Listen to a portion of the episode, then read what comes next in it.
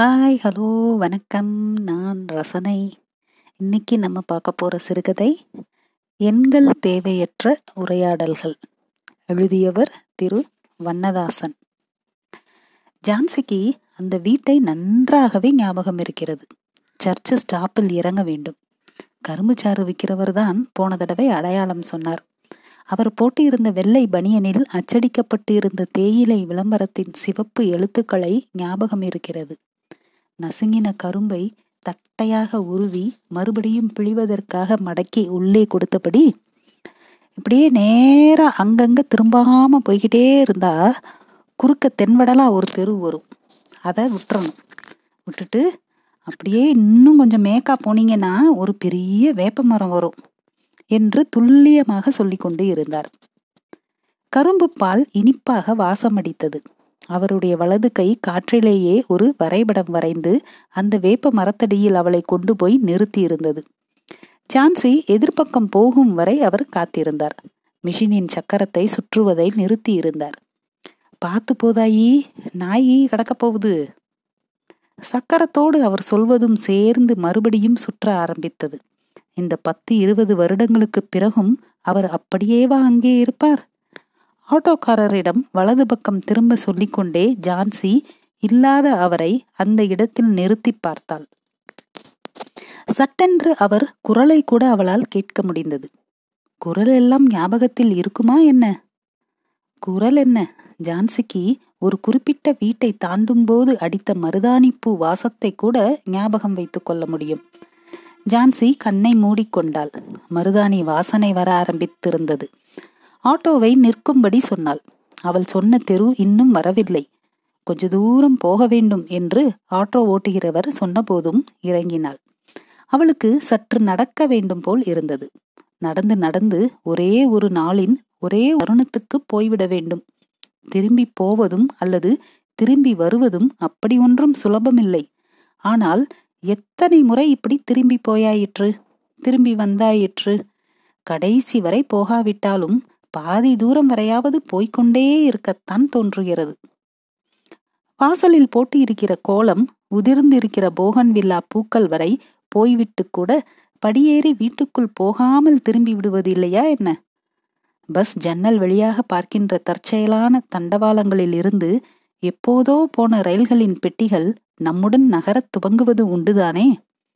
வெயிலில் கிடைக்கிற தண்டவாளங்களை ஒரு ஊரில் இருந்து இன்னொரு ஊர் திருவிழாவிற்கு ராத்திரி இருட்டில் நடந்து போகின்ற பொட்டல்புதூர் யானையை எல்லாம் மறுபடி ஒரு தடவை ஏறிட்டு பார்க்காமல் யாராவது தாண்டி போக முடியுமா ஜான்சி?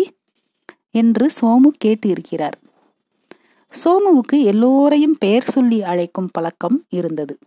எஸ். ஜான்சி சிரோன்மணியை அலுவலகத்தில் எஸ்ஜேஎஸ் என்றுதான் பொதுவாக கூப்பிடுகிறார்கள். சோமு என்கின்ற சோமசுந்தரத்திற்கு அவள் எஸ்ஜேஎஸ் இல்லை. ஜான்சி. எல்லோருக்கும் அழைக்கப்படுவதில் ஒரு விருப்பம் இருக்கிறது. பெயரை சொல்லி சிலர் அழைக்கும் போது மீண்டும் அந்த அழைக்கும் குரலை காற்றில் தேடத் துவங்குவது அதனால்தான். ஜான்சி என்கிற சோமுவின் குரலை எப்போதும் அவளால் கேட்க முடிந்திருக்கிறது. அவளுக்கும் செல்வராஜுக்கும் கல்யாணமாகி ஜெயராணி பிறந்த பின்பும் கூட சமையலறை ஸ்டவ்வின் நீல வட்ட ஜுவாலையில் தூக்கத்தில் எழுந்து ஜன்னல் கதவு பக்கம் நிற்கையில் தனியாக அலுவலக லிப்டில் ஐந்தாம் தள பொத்தானை அழுத்துகையில் பாப்கானின் சூடான வாசனை பெருகிய ஒரு தேட்டர் இடைவேளையில் எல்லாம் அவள் அந்த குரலை கேட்டு இருக்கிறாள் நகம் வெட்டி கொண்டு இருக்கையில் சதை கொஞ்சம் பீந்து கசிந்த ரத்தத்தில் அந்த குரல் பிசுபிசுத்து உலர்ந்தது உண்டு.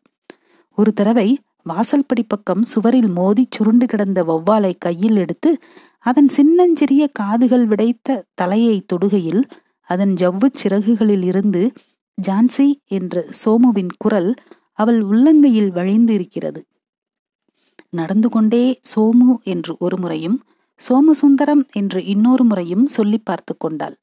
தோளில் தொங்கிக் கொண்டிருந்த பையின் வெளிப்பக்கத்தில்தான் அந்த தினசரி பேப்பரை செருகியிருந்தாள் மூன்றாம் பக்கத்தின் வலது கீழ் மூலையில்தான் சோமுவின் படம் அச்சிட்டப்பட்டு இருந்தது.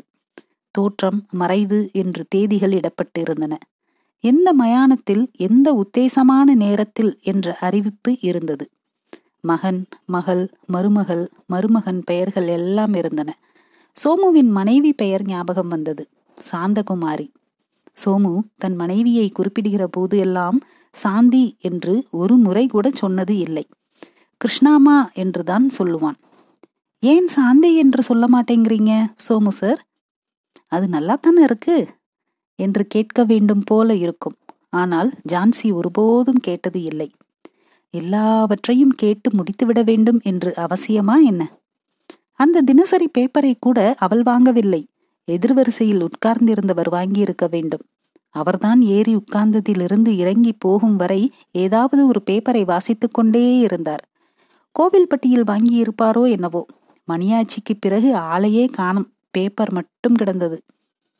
ஒரு காலி இருக்கையில் அந்த செய்தித்தாள் அப்படி ரயிலின் அசைவிற்கு ஏற்ப இடம்பெயர்ந்து பெயர்ந்து தவித்து அசைவது ஏதோ ஒரு வகையில் ஜான்சியை தொந்தரவு செய்தது.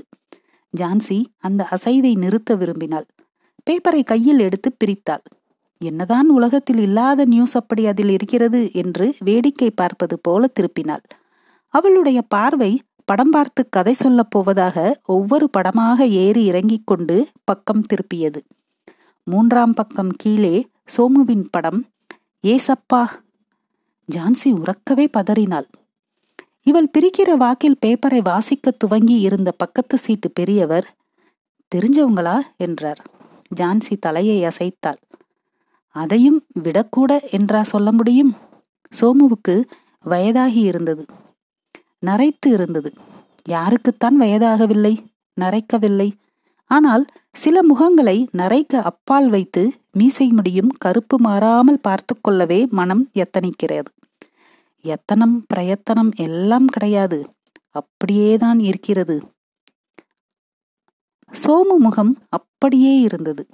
வேலையாக மேஜையில் தீவிரமாக குனிந்து இருக்கும் போதும் சரி ஒரு பிரிவு விபச்சார விருந்தில் யாருடைய தோலை தொட்டுக்கொண்டோ பேசும்போதும் சரி நெற்றியின் புருவச் சுழிப்பில் அந்த பள்ளம் விழுந்து கொண்டே இருக்கும்.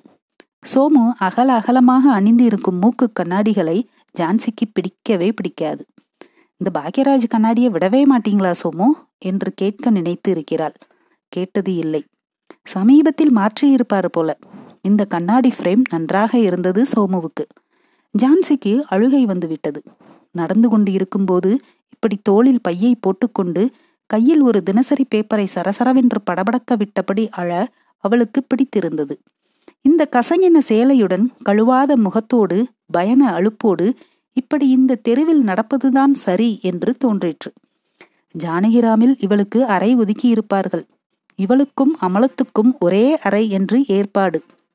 வடக்கன் குளத்தில் கல்லூரி வகுப்பை முடித்துவிட்டு மாலை வந்து அமலம் காத்து கொண்டு இருப்பாள் இருவரும் போக வேண்டிய கல்யாணம் நாளைக்குத்தான். போகாவிட்டால் கூட ஒன்றும் இல்லை. சோமுவின் புகைப்படம் வந்து இருக்கிற இந்த தினசரியை பார்த்த பின் எதுவும் தோன்றவில்லை. சோமுவை அமலத்துக்கு தெரியும். அமலம் சோமுவை பார்த்ததெல்லாம் கிடையாது. ஆனால் ஜான்சி சொல்லி சொல்லி ஒரு சோமுவை அவள் தெரிந்திருக்கிறாள். தெரிந்திருப்பது பார்த்திருப்பதை விட கூடுதல். சோமு ஜான்சிக்கு எந்த அளவுக்கு கூடுதல் என்பதை அமலம் அறிந்தே இருந்தாள். ஜான்சியிடம் அமலம் எத்தனையோ தடவை சொல்லியிருக்கிறாள். இதெல்லாம் கடைசி வரைக்கும் சரியா வராதுப்பா. அசோகனுக்கு ஏற்கனவே கல்யாணமாகி குடும்பம் குழந்தை குட்டி எல்லாம் இருக்கு. அந்த ஆளை வெட்டியா நினைச்சுக்கிட்டு நீ கல்யாணம் வேணா வேணாம்னு சொல்றது எல்லாம் எனக்கு சுத்தமா பிடிக்கல ஜானி என்று நிறைய தடவைகள் பேசியிருக்கிறாள். ஜான்சி சிரிப்பாள். ஒரு சில சமயங்களில் உனக்கு புரியாது அமளி என்பாள். அமலத்தையும் பக்கத்தில் வைத்துக்கொண்டு ஜான்சியின் அம்மா அழுது வருத்தப்பட்ட சமயம் கூட ஜான்சி கல்லை போல இருந்தாலே தவிர சரி கல்யாணம் பண்ணிக்கொள்கிறேன் என்று வாயை திறந்து ஒரு வார்த்தை சொல்லவில்லை. சோமு வந்த பிறகு அந்த மாயம் நடந்தது. எல்லாவற்றையும் இங்கே இருந்து அங்கே யாரோ இடமாற்றி வைத்தது போல இருந்தது. வலது ஓரத்தில் இருக்கிற பூந்தொட்டி இடது ஓரம் போயிற்று. வெயில் விழாத இடத்தில் வெயில் விழுந்தது. சில ஜன்னல் மூடி வேறு சில ஜன்னல்கள் திறந்தன. இப்படி சின்ன சின்னதாக ஜான்சி மனதில் நிறைய மாற்றங்கள் நிகழ்ந்து இருக்க வேண்டும். அவள் அதற்கு பிறகு அநேகமாக அசோகனை பற்றி அதிகம் பேசுவது இல்லை.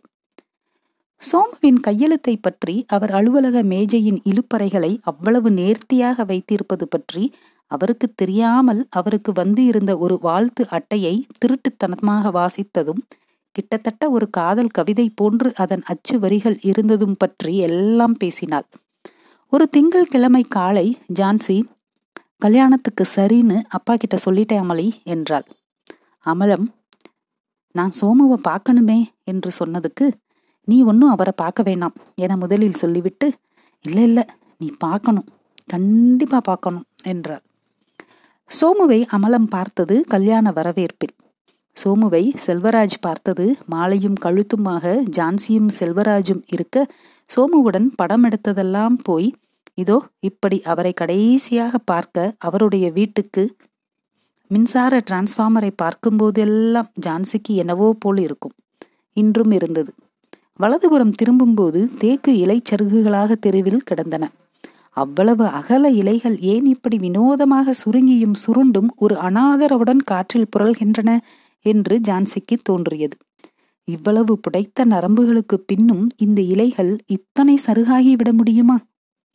அவை காற்றில் அவளுக்கு முன்னால் நகர்ந்து நகர்ந்து சோமுவின் வீட்டை அடையாளம் காட்ட ஒரே காம்பவுண்டு சுவரில் இரண்டு பூனைகள் படுத்துக்கொண்டு இவளையே பார்த்து கொண்டு கண்கள் சுருக்கின. அடர்ந்த ஊதா சிவப்பு மஞ்சள் பட்டைகளுடன் அலையும் ஷாமியானாவை பார்த்தவுடன் ஜான்சி அடுத்த அடியை வைக்க முடியாதவளாக நின்றாள். நிறைய கார்கள் பிளாஸ்டிக் நாற்காலிகள். நிறைய ஆட்கள். துக்க வீட்டுக்குள் யார் நீ என்று ஜான்சியை யாரும் கேட்கப் போவது இல்லை. அடையாளம் சொல்ல வேண்டியது இல்லை. துக்கம்தான் அடையாளம். ஜான்சி தோல்பையை கலற்றி ஒரு ஓரமாக கிடந்த நாற்காலியில் வைத்தார். வேறு ஒன்றும் செய்யவில்லை. இதுவரை காலியாக கிடந்த நாற்காலியில் அந்த கருப்பு பையை வைத்ததும் மொத்த இடமும் துக்கத்தின் பாரத்துடன் கனத்து விட்டது யாரோ உள்ளே போகும்படி கை காட்டினார்கள். செருப்பை கலற்றினாள் சாதாரண நேரங்களை விட இது போன்றவற்றில் செருப்பை உதறும்படி ஆவது ஏன் என்று தெரியவில்லை. உதறலில் ஒரு செருப்பு சற்று தள்ளி விழுந்தது. ஜான்சி ஓர் ஆதரவுக்கு பக்கத்தில் இருந்த செடியில் லேசாக கையை வைத்தாள் கை பாரத்தில் அது தனிந்து சிவப்பு இட்லி பூங்கொத்துக்களுடன் கிட்டத்தட்ட ஜான்சியின் முகம் வரை அசைந்து விட்டு போனது. வாசலின் இந்த புறமும் அந்த புறம் என்ற இருவரும் கும்பிட்டார்கள். ஜான்சி குனிந்து கொண்டு படி ஏறினாள். குவிந்து கிடந்த அரக்கு சிவப்பு ரோஜா மாலைகள் ஒரு அருவருப்பான பயத்தை உண்டாக்கியது. துக்கம் பூக்களை கூட வேறு நிறம் கொள்ள வைத்துவிடும் போல. ஃப்ரீசர் பெட்டியின் அலுமினிய விளிம்பும் துடைக்கப்பட்ட கண்ணாடியும் அதற்குள் நீண்டு இருக்கும் கால்களும் தெரியும் போதே ஜான்சி கும்பிட ஆரம்பித்தாள். இவளுக்கு முன்பு நின்ற ஒருவர் மாலையை வைத்துவிட்டு மௌனமாக இருந்தார். அந்த சிறிது நேர மௌனத்தையே ஜான்சியால் தாங்க முடியவில்லை. தனக்கும் அந்த கண்ணாடி பெட்டிக்கும் உள்ள தூரம் இதுவரை தன் வாழ்வில் கடக்க இருப்பதிலேயே கடினமானது என்று ஜான்சிக்கு தோன்றிற்று. சோமுவின் மனைவி சாந்தி சோமு சொல்வதைப் போல சொன்னால் கிருஷ்ணாமா யார் என தெரியவில்லை. ஒளியற்ற சலன படத்தை தொகுக்க வந்து இருப்பது போல ஒருத்தருக்குள் ஒருத்தரை செருகி வைத்தது போல தரையில் இருக்கிற எல்லோரையும் பார்த்தாள். நாலைந்து பத்திகளில் ஒரே சமயத்தில் எரிந்து நீளமாக தொங்கிக் கொண்டு இருந்த சாம்பல் கம்பிகள். அடுத்தடுத்து அருந்து விழும் நேரம் தாங்க முடியாததாக இருக்கும் என்று ஜான்சி வேறு திசையில் பார்த்தாள். மொத்த துக்கத்தின் கரும் போர்வையில் இருந்து ஒரே ஒரு இழையை உருவி எடுத்தது போல ஒரு பெண் அந்த கூட்டத்தில் இருந்து செல்போனை காதோடு பொருத்தி கொண்டு எழுந்து போயிற்று. சோமுவின் எண்ணை இங்கு இருக்கின்ற எத்தனை பேர் தன்னுடைய செல்போன்களில் பதிந்து வைத்து இருப்பார்கள் என்றும் அதை எப்படி நாளையோ வரும் நாட்கள் ஒன்றிலோ அவர்கள் அகற்றுவார்கள் என்றும் ஜான்சி யோசித்தார் இப்படி இறந்து போனவர்களின் எண்ணை அகற்றுவது போன்ற வதை வேறு ஒன்றும் இருக்காது. ஜான்சிக்கு எப்போதும் அது பதற்றமானதுதான். அவள் டாக்டர் மாணிக்கவாசகத்தின் எண்ணை அப்படியேதான் விட்டு வைத்து இருக்கிறாள். அவர் கூட சோமுவின் உறவினர்தான் என்று ஞாபகம். சோமுவின் எண் தன்னிடம் இதுவரை இல்லாதது நல்லது என்று தோன்றிற்று. சில உரையாடல்களுக்கு எண்கள் எல்லாம் தேவையே இல்லை. ஜான்சி கண்ணாடி பெட்டியை நெருங்கினாள். இதற்கு முன்பு வந்து போனவர் வைத்த மாலை முகத்தை மறைத்தது. கண்ணாடிக்கு மேல் அதை நகர்த்தினாள். வளையல் அப்படி ஒரு லேசான சத்தத்தை கூட உண்டாக்கியிருக்க கூடாது என வருந்தியபடி தலையில் இருந்து கால் வரை சோமுவை ஜான்சி பார்த்தாள். குளிர் பதனத்தில் முகம் லேசாக கனத்து இருந்தது. நரைத்து விட்டது என்பதால் மீசையை ஒட்ட நறுக்கவில்லை. பழைய அடர்த்தியுடனேயே ஓர் அமைதியான புள்ளியில் தளர்ந்து இருந்தது. சோமுவுக்கு அதுதான் பழக்கம். முழுக்கை சட்டையை முக்கால் கையாக மடக்கிவிட்டு இருப்பார். அப்படியே இருந்தது. கடிகாரத்தை தவறுதலாக இடது கையில் அணிவித்து இருந்தார்கள். அவர் வலது கை கடிக்க வலது கை கடிகாரக்காரர். ஜான்சிக்கு தானே இடது கையில் இருந்து கழற்றி வலது கையில் மாட்டிவிட வேண்டும் என்று தோன்றிற்று. சோமு ஜான்சி என்று கூட இப்போது கூப்பிடலாம். நன்றாக இருக்கும். கூப்பிட முடியாது என்று தெரிந்தும் கூப்பிட வேண்டும் என்று எதிர்பார்ப்பதுதானே அவஸ்தை. கண்ணாடியை கலற்றவில்லை அதே அலுவலக கலை. நெற்றி சிறிது சுளிப்பது போல் இருந்தது. கண்ணாடியை கலற்றிக்கொண்டே சொல்லுங்க ஜான்சி என இவளை ஏறிட்டு பார்ப்பது போல இருந்தது. ஜான்சிக்கு கண்ணாடியை கலற்றின சோமுவின் முகம் ரொம்ப பிடிக்கும். அது அந்த ஒரே ஒரு நாளினுடையது. ஜான்சி தன் கல்யாண பத்திரிகையை கொடுக்க சோமு வீட்டுக்கு போகும்போது அவள் மட்டுமே தனியாகத்தான் போனாள். சார் என்று கூப்பிடவில்லை. கிருஷ்ணாமா என்று கூப்பிட்டாள். ஒரு தடவை அல்ல இரண்டு மூன்று தடவைகள். கிருஷ்ணாமா இல்லை போல. வெளியே போயிருக்காங்க என்று முதலில் சோமுவின் குரல் வந்தது. அப்புறம் சோமு வந்தார். ஊஞ்சல் சத்தம் மாதிரி இப்போது கூடுதலாக ஏதாவது ஒரு சத்தம். சோமு அப்படி வரும்போது கேட்டால் நன்றாக இருக்கும் என ஜான்சி நினைத்தாள். ஊஞ்சல் சங் சங்கிலி சத்தம் இல்லாவிட்டாலும் பரவாயில்லை. ஒரு டம்ளர் கீழே விழுந்து சுழன்று அடங்குகிற சத்தமாவது வேண்டும். சோமு வந்த உடனேயே ஜான்சி கல்யாண பத்திரிகையை கொடுத்தாள். குட் என்று சொல்லிக்கொண்டே சோஃபாவில் உட்கார்ந்தார். ஒரு கை பத்திரிகையை பிரித்தது. இன்னொரு கை ஜான்சியை உட்காரச் சொல்லி எதிர் இருக்கையை காட்டியது. ஜான்சி சோமுவையே பார்த்தாள். இந்த ஆள் தனக்கு என்ன செய்தார் என்று அவளால் சொல்ல முடியவில்லை. தெரியக்கூட இல்லை. ஆனால் எல்லாம் செய்துவிட்டது போல இருந்தது. இதோ இந்த கல்யாண பத்திரிகை வரை அவர் செய்ததுதான். ஜான்சி எழுந்திருக்கும் போது சோமு கண்ணாடியை கலற்றிவிட்டு பத்திரிகையை வாசிக்க துவங்கியிருந்தார். ஜான்சிக்கு பிடித்த கண்ணாடியற்ற சோமுவின் முகம் அந்த முழு அறையையும் சோமுவின் முகம் நிரப்பிவிட்டது போல இருந்தது. அல்லது அந்த முகத்தில் முழு அறையும் நிரம்பி இருந்தது அறையில் ஜான்சியும் சேர்த்திதானே? தான் அப்படி நிரம்பி வருவது அவளுக்கு தெரிந்தது. சோமுவின் கண்களில் முத்தமிடுவதாக அப்படி எந்த முன் தீர்மானமும் ஜான்சிக்கு இல்லை. சோமு சார் என்று சொல்லி அவள் குனிந்ததற்கும் நிமிர்ந்ததற்கும் இடையில் ஜான்சியின் முத்தம் அமர்ந்தது. ஜான்சி கண்ணாடி பெட்டியையே பார்த்தாள். கண்ணாடியை கலற்றிவிட்டு இப்போது கூட ஒன்று அந்த முகத்துக்கு தரலாம். இப்படி ஜான்சிக்கு தோன்றிய போதே சோமு சார் என்று ஒரு கதறல் அவளிடம் இருந்து வந்தது. ஒரு செம்மண் தொட்டி போல உடைந்து கிடக்கின்ற அவள் கைக்குள் இருந்த செல்போன் சற்று துள்ளி போய் விழுந்தது. அந்த நொடிக்கு காத்து இருந்தது போல அழைப்பு ஒழித்து மினுங்க துவங்கியது. அமலமாக இருக்கலாம். ஜான்சி பேசவில்லை.